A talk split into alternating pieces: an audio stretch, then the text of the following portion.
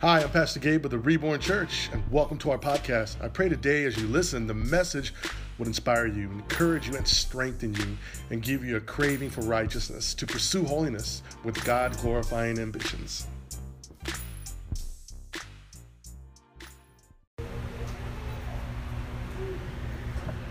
Okay, please stand for the reading of God's Word. We're going to be in Colossians 1, starting verse 1.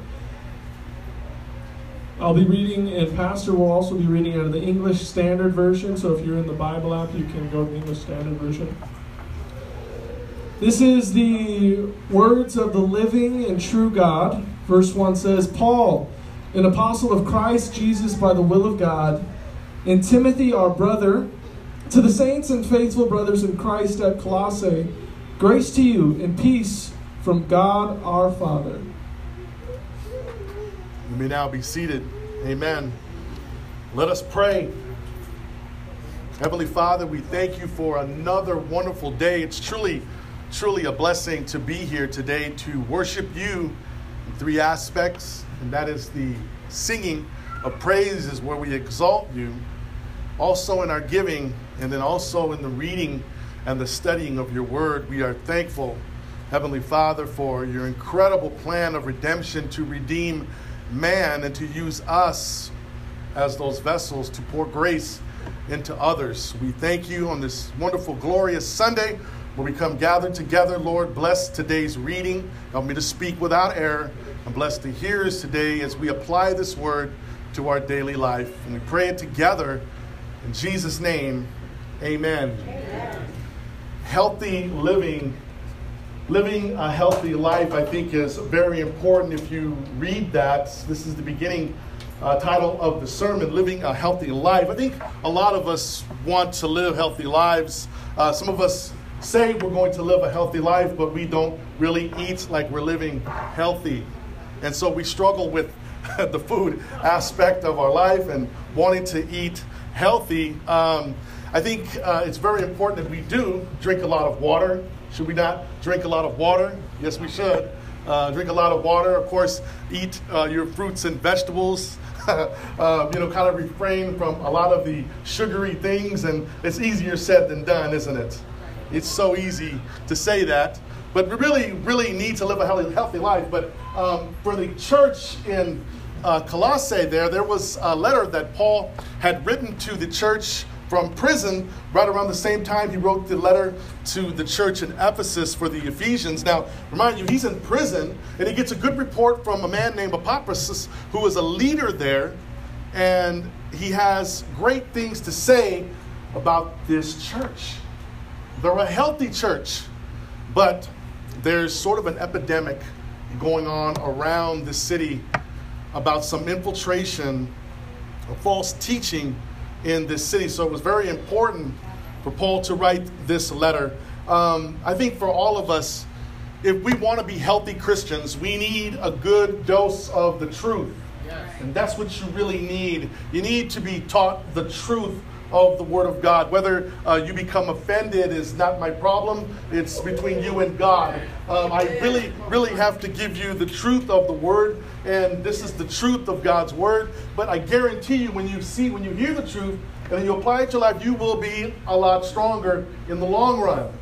It's best for you to hear the truth and not to hear something that's really sugar coated, because sugar coated gospel doesn't do anything for you at all. It tastes good. Sometimes it, it, you, you, can, you can smell it and then you can hear some of the things, and, but eventually it will then poison you. So there's poison in the church, there's poison coming from behind the pulpit. There are ministers who preach a different gospel, a different Jesus, but we want to tell you about the real Jesus in this letter. The real Jesus that we serve. There's a different type of Jesus. Of course, we talked about this very thing uh, in the previous letter from Peter, 1st and 2nd Peter, primarily a lot in 2nd Peter about the false teachings of a different type of Christ uh, that is being taught from behind the pulpit. But this church is pretty healthy, but there's something outside the church that wants to get its way into the church to try to cause division within the church. Now, that is very truthful about this church and every other church that preaches the truth of God's word. There's always some outside source, sources that are demonic that will try to find their way into the church and try to cause division within the church. So we have to be aware of it, we have to identify it, and then we call, of course, we have to deal with it. So, here, right in the beginning, um, to live a healthy life, you need a good dose of the truth of Scripture. Of Scripture. You need to spiritually feed yourselves the truth of God. It will strengthen you, it'll keep you, and it will sustain you. This is God's Word. But here in the uh, sermon points, and if you have your sermon notes, I pray that you do have them. If you don't have one, our, excuse me, uh, readers will then give you one if you need one this morning.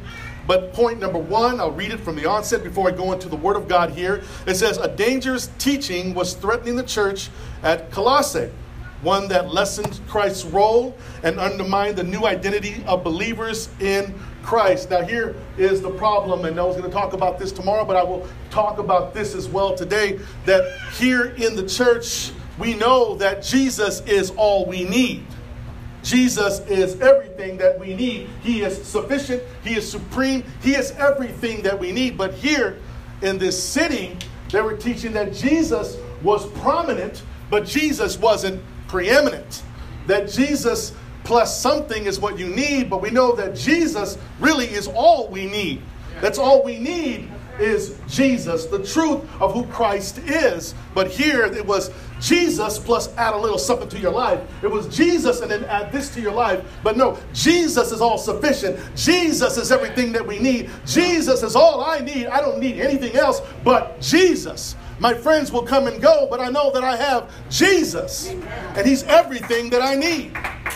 And you should feel the same way because when it comes to preaching, when it comes to teaching, we need to tell others about who Jesus is because Jesus saves souls. Jesus can transform lives.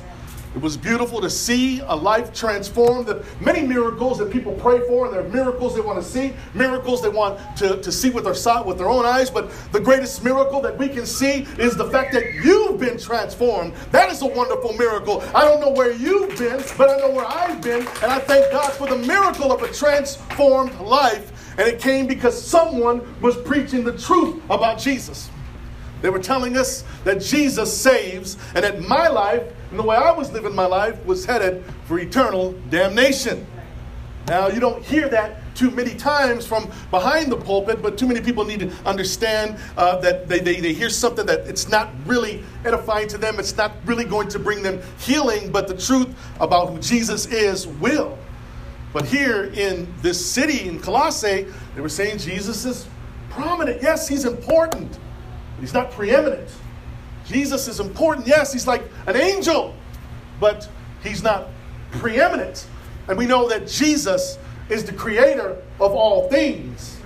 Jesus is the creator of all things. Not only was he there in the beginning for all creation, he's the agent of that creation. So, Christ and receiving the truth about Christ and the importance of his deity is very, very important. Let's go to text number one, verse number one. On the onset, it says, What's his name there? What does his name say? It says, I who? Paul. He uses that name, Paul. It's his, it's his Roman name. He uses Paul. Uh, he's Saul of Tarsus, but in Roman culture, he's known as Paul. He's using the name Paul here, he's the apostle to the Gentiles. He says, an apostle. Why is he an apostle? We know what an apostle is. An apostle is one that has seen the coming Christ, that has seen Jesus, walk with Jesus, talk with Jesus. He's seen Jesus, and he's been given a message by Jesus to proclaim to the nations. So therefore, there is an apostle. He is an apostle. He's Paul, an apostle. He's seen Jesus. When did he see Jesus? When did Paul see Jesus? He saw Jesus on the road to Damascus when Paul was on his way to arrest and persecute believers in Christ because he was so he was so enamored with Judaism coming from being a Pharisee and the teachings of Mosaic law. And so he was very zealous about his religion. So he was on his way to try to do what he could to eradicate Christianity, to have Christians arrested, to have them pulled out of their homes, to have moms and dads separated from their kids, to pull them away and to lock them up so they wouldn't be able to spread the news about who Jesus was. So he's on the road to Damascus and he's on his way there when he, at, at, the, at the, the time of the day was noon. It was at 12 o'clock. Imagine 12 o'clock here in Arizona. How hot it must have been but how bright the sun was, and on his way with the rest of his people to go and to try to arrest Christians, he sees Jesus. It says there's a bright light that appears, brighter than the sun. Could you imagine that brightness of Jesus, that it was brighter than the sun? As I was speaking to Deacon Jew, we were talking about this, that you yourselves can't even look at the sun. You can't even look at the sun for a second before you turn your eyes. But Jesus was brighter than the sun brighter than the sun. And he sees, Paul sees Jesus, and Jesus calls him out by his Jewish name and says, Saul, Saul, why are you persecuting me? And so, because he had seen Jesus, his eyes were blind. He, he became blind. He became blind and he could no longer see until, for a short period of time, that he was able to be ministered to. And then the Bible says his scales were removed from his eyes, that he was able to see. Jesus is preeminent, so he is an apostle of Christ Jesus by the will of God. This is something that he was doing by the will of God. It wasn't his own decision. God got a hold of him. What was he doing? He was on his way to persecute Christians. But it was by the will of God that he got a hold of Saul of Tarsus, that he got a hold of Paul. It was by God's will. And I don't know about you, but I know it was God's will that he got a hold of me. I had nothing to do with it. It was all God. It was by the will of God that he got a hold of you as well. And so here he says, Paul, an apostle of Christ Jesus, by the will of God. By the will of God, Ephesians 1 4 says, He chose us in Him before the foundation of the world. We have been chosen by God. There was going to be a moment in time when you would come to saving faith in Jesus. You would come to know Jesus, the truth of Jesus, the real Jesus, the life transforming Christ. And here Paul experienced this, and he writes this letter. It's very important that he's telling the reader here the importance of who Christ is, what who, who he is as an official apostle, his office, but a messenger of the gospel. And so after John's death, the apostle John, after his death, that ended the office of an apostle, just so you know. It ended the office of an apostle. There aren't any more apostles. Although people will put that title by their name and call themselves an apostle, they are not an apostle. That office ended with the death of John. But here he says, Paul, an apostle, given by the authority of Christ Jesus to proclaim this message to those who needed to hear it. He does it. And Timothy, our brother to the saints and faithful brothers in Christ at Colossae. Now, if you go to point number two, I'm sorry, point number one, I want to let you know that he's identified in Jesus. Paul knows who he is in Christ. Do you know who you are in Christ, church? This morning, if someone asks you, Who are you in Christ? do you know what to say? Can you say who you are in Christ Jesus? Number one, you should be bold you should have a boldness about you if you are in Christ Jesus. That means you are unashamed to say who Jesus is. You should have a boldness about you.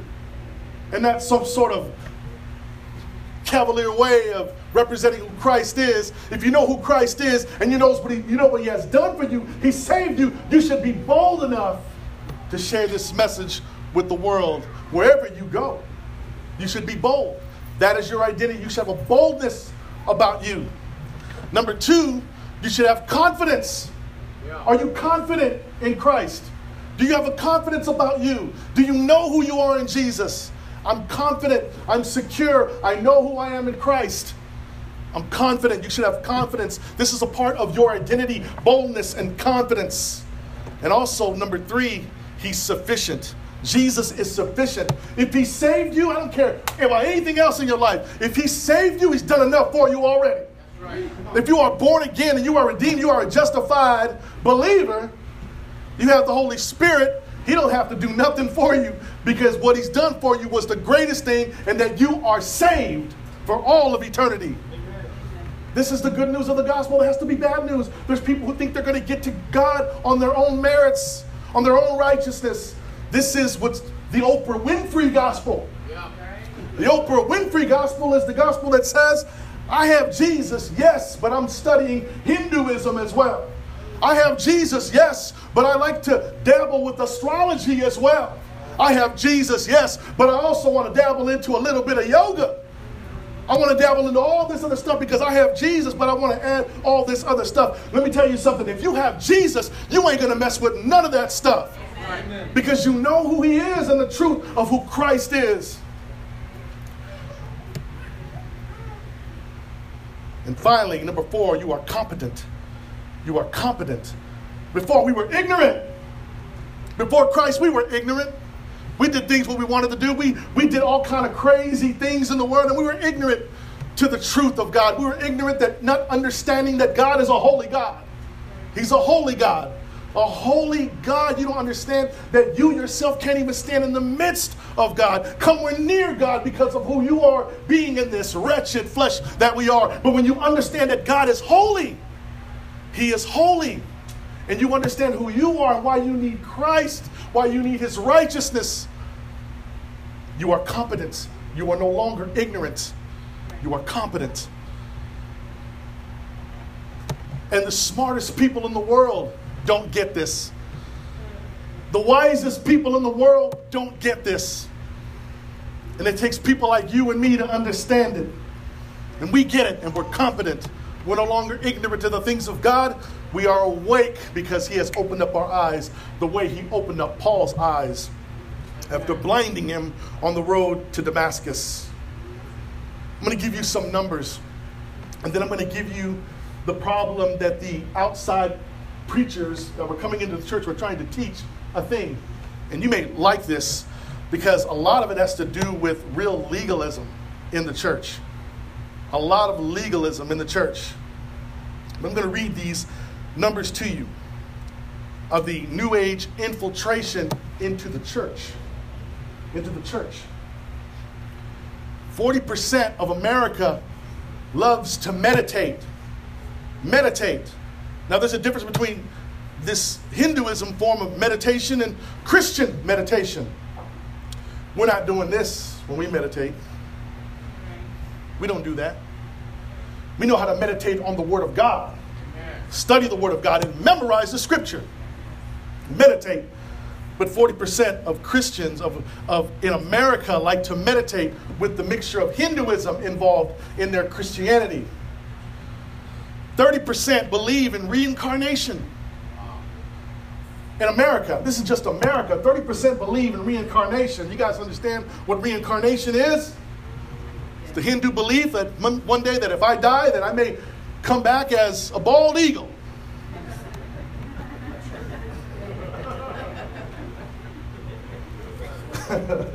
I can grow hair. I just want to be bald. Reincarnation, 30% of the American church believes in reincarnation. What kind of teaching is going on from behind the pulpit? That someone could believe that they would be reincarnated into something else.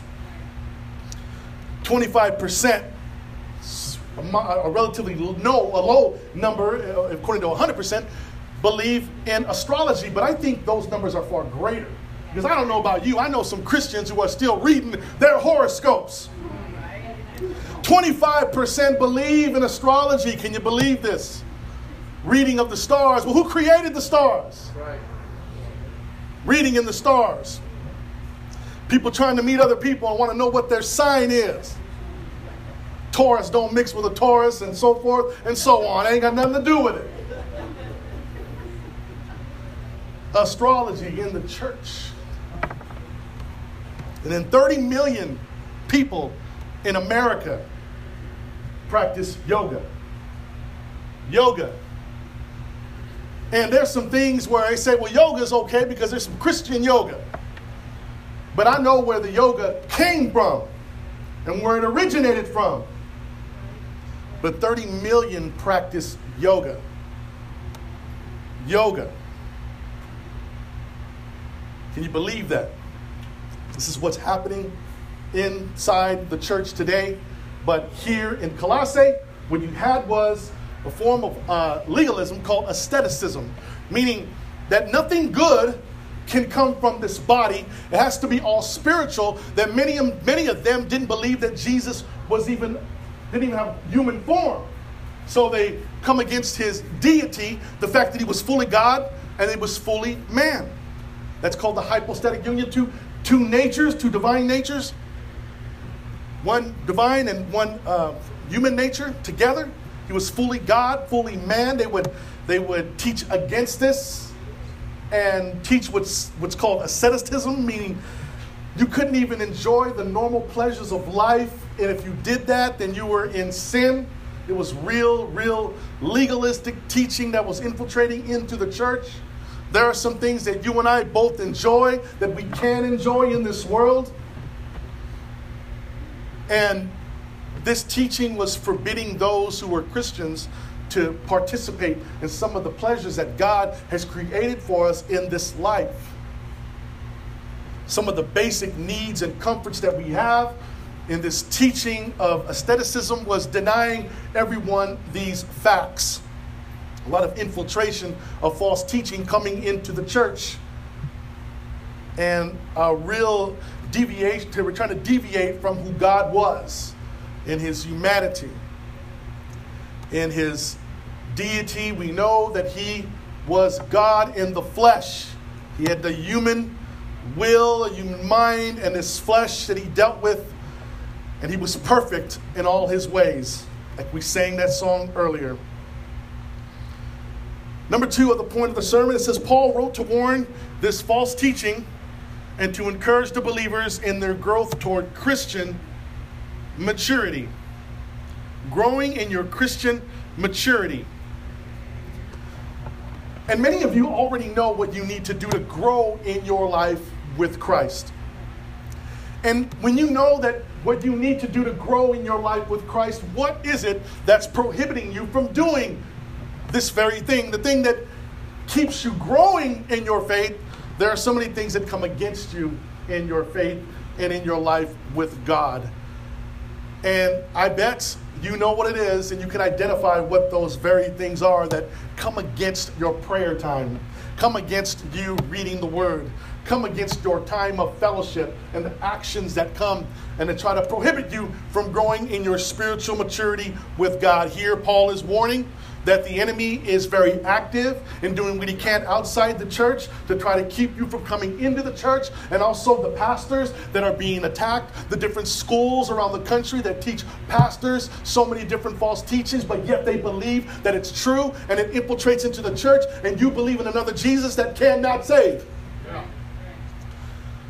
And there's so many schools. We say, I went to school. I learned this at school. There are many schools, many schools in America, of course, across the world, that are very inaccurate. And you need to be able to study for yourself and understand the Word of God for yourself. Ask questions. This is what church is for. Church is for us to come together to read the Word.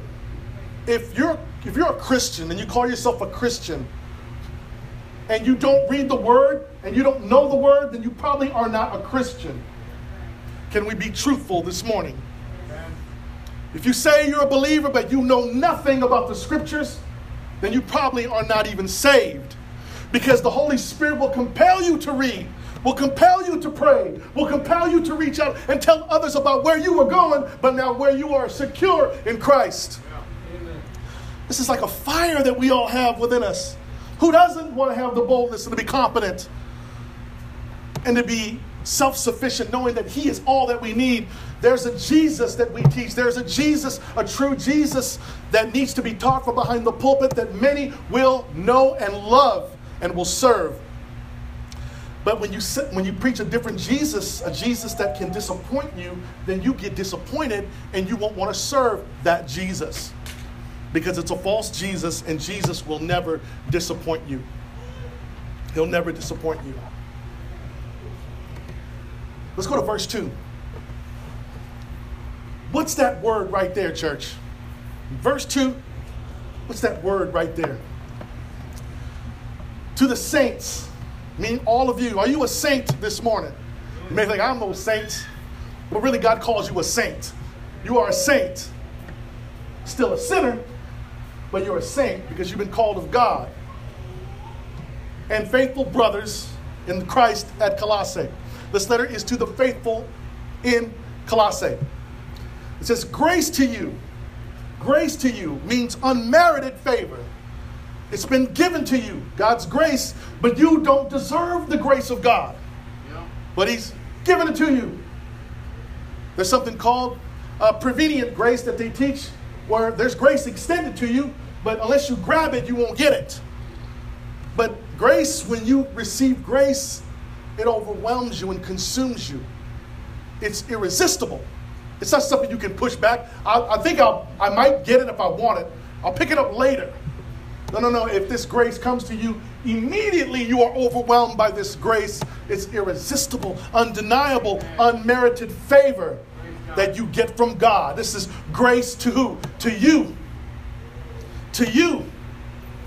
Incredible grace. The words from the songwriter the old hymnal says it's amazing grace.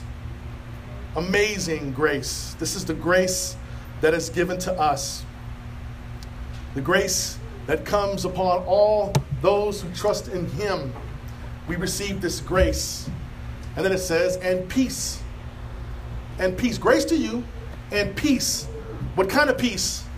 The peace that says there's no more war. There's no more war that you need to fight. There is no more war, there is peace from God. Grace has been given to you. Now I am at peace with you.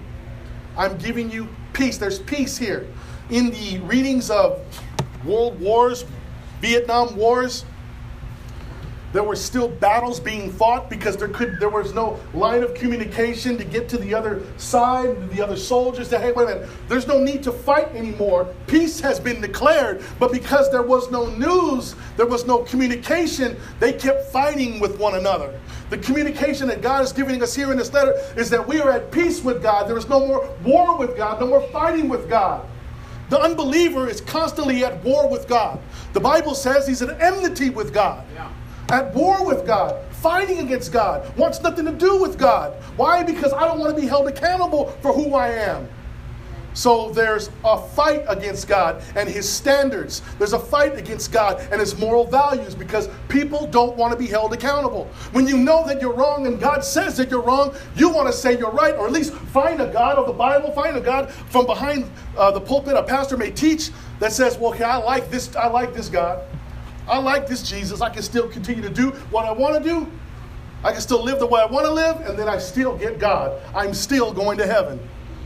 Now, this is an abuse of God's grace, this grace that's been given to us. We embrace it, we hold it sacredly, like there's no way I want to go back to that life that I lived. There's no way I want to do what I did before, knowing that God's grace has come and I'm saved, I've been redeemed.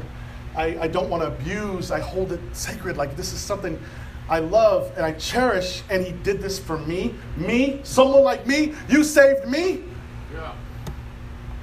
So you hold this grace and you nurture it. You, you, you are embracing it, not abusing it. You're not abusing it. But peace has come, and there's people out there in this, in this letter we get to talk about the, the, the nature of who we were and who we are now in Christ. This is going to be an incredible journey in the few coming months to read this letter and to talk about what Paul's telling the church. The other important part here is we need to understand because we have peace from God, our Father. You have God the Father, first person of the Godhead. You have Jesus, the Son of God, the second person of the Trinity is the study of your Christology. Point number three of the sermon says this Christology is the study of the person and work of Jesus Christ. The person and work of Christ. It wasn't enough that he merely, I mean, yes, it was vitally important that he goes to the cross for us and he sheds his blood for us, but he first had to live for us. He was a person with a will, mind, and emotions from his human flesh. It's important to study this, and in the reading of this letter to Colossae, we will study Christology. Your Christology is very important. Yes. You need to understand who Jesus was. He was God in the flesh, and yes, he was God. From everlasting to everlasting, he was there in, when the beginning of, of, of humanity was there, the beginning of creation. He's always been there. The second part of that sentence says it is important to study Christology to be able to differentiate, uh, differentiate between false views of Christ and the true Christ. The true Christ. This is very, very important to understand the real Jesus because they were teaching a different Jesus here, trying to teach a different type of Christ here, a Christ that was not in the flesh, a Christ that was just purely spiritual. Of course, this is false teaching, and it was trying to find its way into the healthy church. To live a healthy life, living a healthy life, you need to understand proper Christology. It's the study of Christ and the person and the work of Jesus. Point number four says receiving a healthy diet by receiving the truth of Scripture leads to right living. And what you all need to understand and what you need to know is that you have to dwell in the Bible. I mean, literally, literally live in the Bible. You dwell in the Word of God. You don't make monetary, uh, momentarily visits, you know, these little short visits, but you dwell in the Word of God. You want to be strong? You want to be able to discern? Dwell in the Word of God. You live here. You abide here. This is where you need to be. This is life. These are the very words of God given to us to have a healthy life. Yes. We have an enemy. And in the spiritual warfare training on Mondays is why it's very, very important to me, is because we've experienced a lot of dark demonic activity. Uh, demons are very real. Very, very real. And if you don't know who Christ is and the identity that you have in Him and who He was in the person of Christ, what He did for us, then you won't have any chance against the demonic forces that are coming against you. And they do come against you. And they are very, very real, these demonic forces of evil. So you have to dwell in the Word of God. That's another part of it. And when you dwell in the Word of God, you become stronger discernibly. You, you, you, you're able to discern the things of, of, of, the, of the Lord, but also what is not of God. You're able to discern. And you should all have a level of discernment already, but you increase in that level of discernment the longer you dwell in the Word of God to refute against some of the false teachers that are out there. And believe me, they are out there and they're infiltrating the church with a lot of new age ideas. Like I mentioned, the Oprah Winfrey religion is a lot of what's happening in the church. You have people in the church, in the American church, bringing a lot of these new age ideas into the church when they have no place in the church agreeing that it's okay to follow these other ways and not, under, not and adding to Jesus, but Jesus is all sufficient. Jesus really is all you need. You don't need anything else but Jesus. With the last 10 minutes, let's go to application, a part of this the sermon here with living a healthy life. What do I do with this? What do I do with what you just spoke about in these two verses. Application. Number one says, Jesus is our example of how we should live our lives. Do you ever pattern your life after Christ? Are you patterning your life after Jesus? What would Jesus say? What would Jesus think? What would Jesus, how would he would uh, part, uh, partake in his actions and certain things? He is how we should pattern our lives after Jesus. Number two, Seek to understand the person and work of Christ to grow in your walk with Christ. And that's very important. Very, very important because there's in the part of the application in seeking to understand the person, the work of Christ, to grow in your walk with Christ, you need to be very observant. Be very observant and make sure that you are reading the scriptures or, or someone's reading them to you and they're interpreting them properly to you. Very, very important. You observe, you interpret, then you can apply it to your life. Because if you observe it and it doesn't sound right, and you check the interpretation, you're not applying that to your life. But when it's right, you're observing, you're interpreting it, and then you can apply it to your life. Because you're dwelling in the Word of God and you're able to discern the things that come your way. Number three, be mindful of false Christs. Be aware of false New Age Christs on social media. Why is that important? Because I don't know, maybe 70% of the time, you guys are all on your phones, watching videos, seeing pastors go back and forth. Uh, uh, I wish I could just imitate a few of them. You guys would know who they are. If I could just imitate a few of them to have this place jumping. But I ain't to have you jumping. I'm just teaching this. It's like you're getting it, you're reading it, let it sink in, let it let it in minister to your spirit, then you apply it to your life. But if I can just jump around, just take a topic and jump around and say kind of crazy things, this place will be jumping. But that ain't gonna do nothing but make you feel good, and you'll leave and you'll be the same old person. You ain't gonna go, you go home, you ain't gonna change not one bit. Because all we're doing is talking about you and not talking about Jesus. Jesus is the one that transforms lives. His word is what changes us, sustains us, grows us. Observation, interpretation, and then application. Very, very important. Because on social media, there's many things that you will see that sound pretty good. So ask questions about certain people that you may be listening to.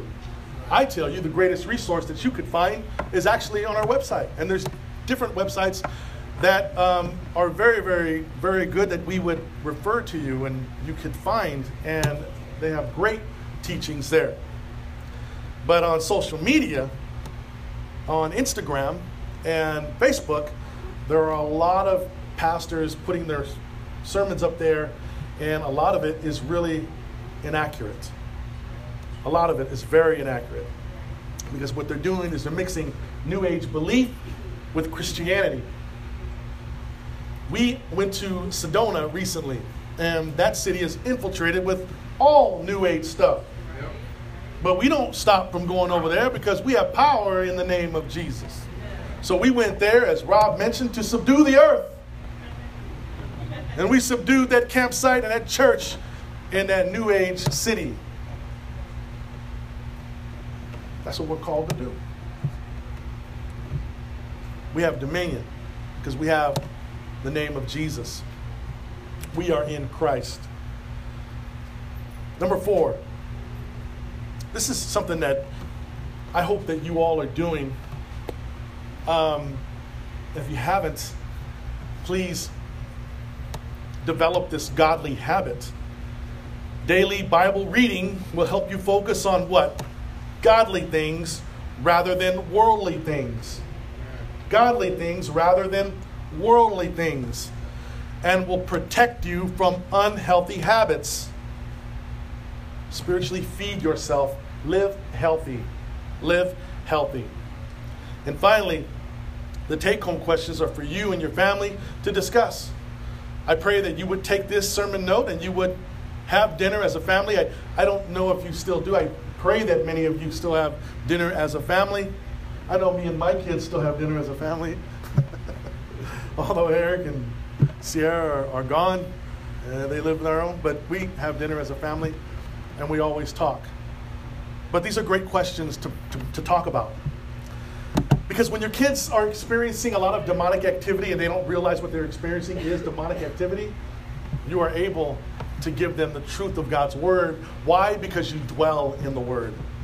you have discernment, you understand interpretation, and you have application so that you're able to give your kids the truth of the Word of God. This is the opening letter. This is the opening intro to this letter.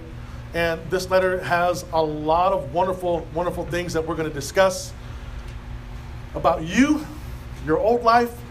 But before that, we get to talk about the preeminence of Christ. I didn't want to get into a lot of the Christology today, but we will in the coming weeks. Uh, talk to you about the preeminence of Christ, about your old self and the new self, marriages, singleness. We get to talk about all this in this letter and how it applies to your life and the importance of this letter that Paul wrote to the church in Colossae. So let us pray.